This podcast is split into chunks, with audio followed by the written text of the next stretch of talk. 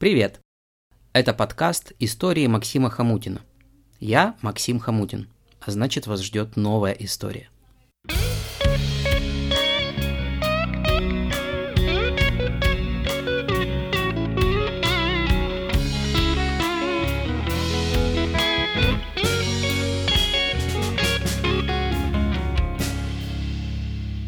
Приятного прослушивания.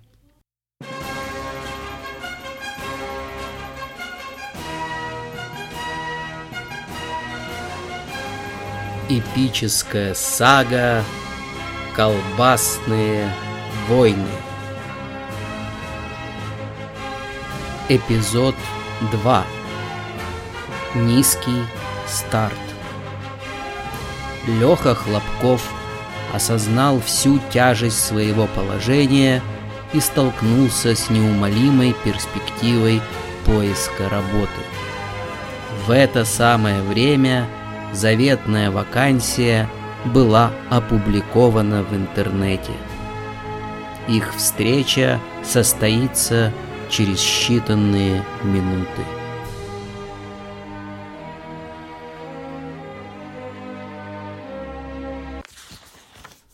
Сидя перед монитором, Леха хрустел остатками кукурузных хлопьев, найденных в кухонном шкафу, и судорожно просматривал сайты с вакансиями курьеров, грузчиков и разнорабочих, изнеженной компьютерной зависимостью хлопков отмел сразу же.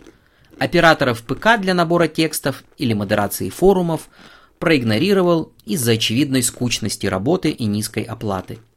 Перспективные должности программистов и топ-менеджеров проигнорировали Хлопкова сами. Наконец, среди очередной порции вакансий взгляд Лехи зацепился за знакомое слово. Он сразу же кликнул на полный текст – и начал изучать вакансию. Мясокомбинат «Старт» ищет специалиста по геймификации. Акват – эквивалент 500 долларов. Среди требований – опыт работы в рекламе и маркетинге, хорошее знание компьютерных игр, коммуникабельность, стрессоустойчивость. Опыт работы в рекламе и маркетинге у Хлопкова был. На первом курсе института целое лето он работал гигантским цыпленком, который рекламировал куриные супы быстрого приготовления. С тех пор упоминание рекламы и маркетинга у Лехи ассоциировалось исключительно с запахом пота в душном костюме. Зато со знаниями в компьютерных играх проблем не было никаких. Здесь он был настоящим экспертом. Хлопков мечтательно причмокнул – прикидывая, сколько артефактов и доспехов он сможет накупить на 500 долларов ежемесячно, и улыбнулся. Уже через минуту он отправлял письмо по указанному в вакансии адресу. Оно было максимально лаконичным. Геймификатор с трехлетним стажем. Жду предложений. Алексей. Предложение поступило уже утром. Вежливый ответ от менеджера персонала Юлии приглашал Алексея на собеседование в 12 часов дня – Местом встречи была назначена проходная комбината «Старт». Воодушевленный Хлопков отыскал в своем шкафу рубашку посвежее и отправился на встречу с работой своей мечты. Выйдя на конечной остановке маршрутки, Леха сориентировался по карте в телефоне и уверенно зашагал по улице механизаторов. Ему нужен был поворот на тракторную. По мере приближения к комбинату окружающие виды становились все более индустриальными и заброшенными – Жилые районы остались далеко позади, и шагающего по остаткам асфальта Хлопкова провожали заборы СТО и ржавые остатки машин. Наконец, из-за поворота на улицу Тракторную показалось здание мясокомбината «Старт». Было видно, что лучшие времена колбасной промышленности далеко позади. Поредевший забор плохо скрывал ветхие корпуса, территорию украшали пустые бухты от проводов и поржавевшие контейнеры – Единственным объектом, выделявшимся на общем фоне, была проходная. Она была полностью зеркальной и выглядела как инопланетный корабль, приземлившийся на давно покинутую людьми планету. Входные двери отъехали в сторону, и Хлопков вошел в белоснежную комнату, где за глянцевым белым столом сидел усатый мужчина в черном костюме. По виду он был похож на классического вахтера, которого одели в черный костюм. Он то и дело поправлял ворот рубашки и галстук, не отвлекаясь при этом от сканворда в газете. Леха тактично кашлянул. Вахтер поднял глаза на Хлопкова. «Вам чего?»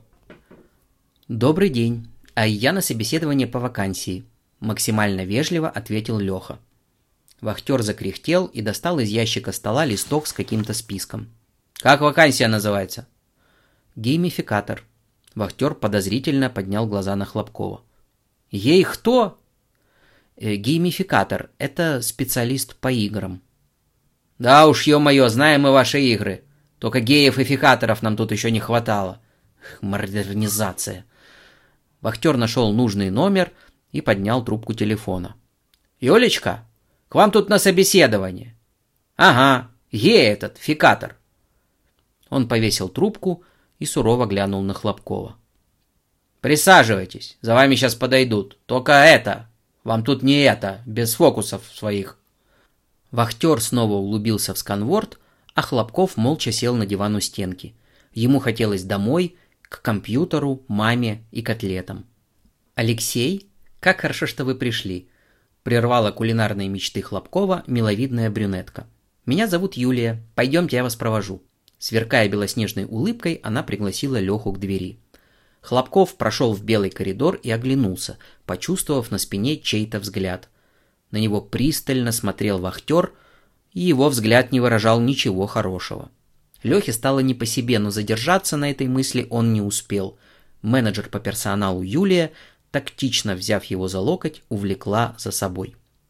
Они вышли на улицу – где обстановка кардинально отличалась от медицинской чистоты проходной. Территория мясокомбината была засыпана красным песком вперемешку с грязью, повсюду были разбросаны остатки ржавых труб, среди которых островками высились старые контейнеры. «У нас все еще проходит модернизация», — пояснила Юлия, шагая по проложенной из бетонных блоков тропинке. Хлопков кивнул, перепрыгивая остатки какого-то мотора. Ему все сильнее хотелось домой. За стальными воротами цеха скрывался длинный коридор с множеством дверей. Юлия, постучав, открыла первую справа с надписью «Директор». «Игорь Викторович, к вам на собеседование пришли». «Конечно, Юлечка, зовите!» Послышался низкий голос. Юлия отошла в сторону и жестом пригласила Хлопкова войти. Тот неуверенно перешагнул порог кабинета. За длинным дубовым столом сидел огромный мужчина лет тридцати с короткой спортивной стрижкой и увлеченно работал за компьютером. Заметив Хлопкова, он встал с кресла и поправил пиджак. «Алексей, ну здравствуйте! Игорь Викторович, директор фабрики!» Он протянул Лехе руку. «Очень приятно», — ответил Хлопков, вкладывая свою ладошку в экскаваторный ковш директора. Огромная пятерня сжалась и поглотила руку Лехи. Хрустнула какая-то кость. Хлопков ойкнул. «Извиняюсь, не всегда рассчитываю силу», – прогромыхал директор. «Присаживайтесь». Леха сел, растирая остатки руки, и осмотрелся. Кабинет был обставлен аскетично. Кроме нескольких стульев, интерьер комнаты довершал гигантский стеллаж в углу. Он был усеян различными кубками и грамотами. «Спортивное прошлое, греко-римская борьба», – пробасил Игорь Викторович, поймав взгляд Хлопкова. «Ну что, давайте побеседуем?» «Давайте», — обреченно согласился Леха. «Ничего, если на «ты»?»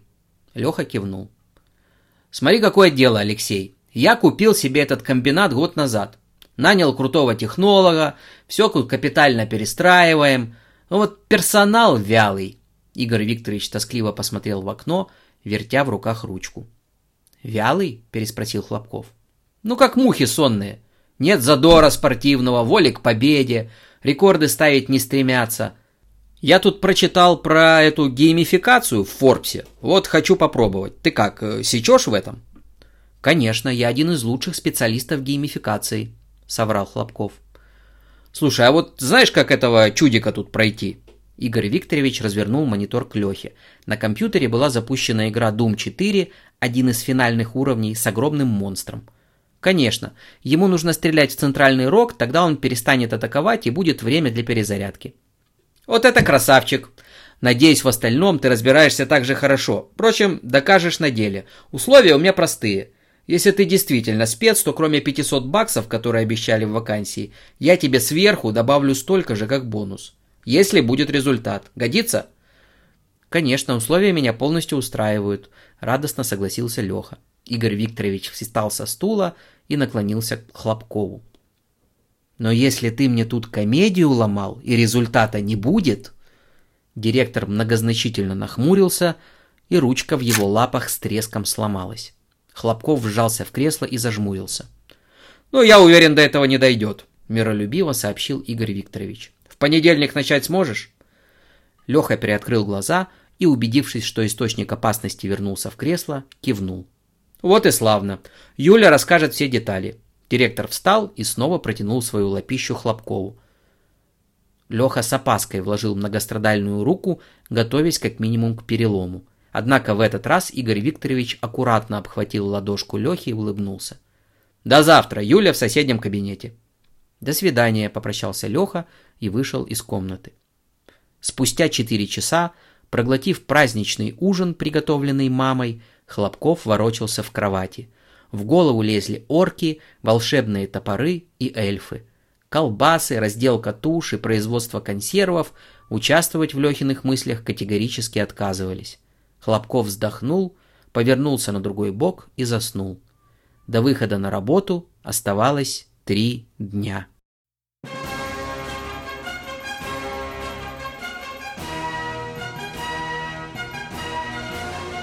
Эпическая сага «Колбасные войны».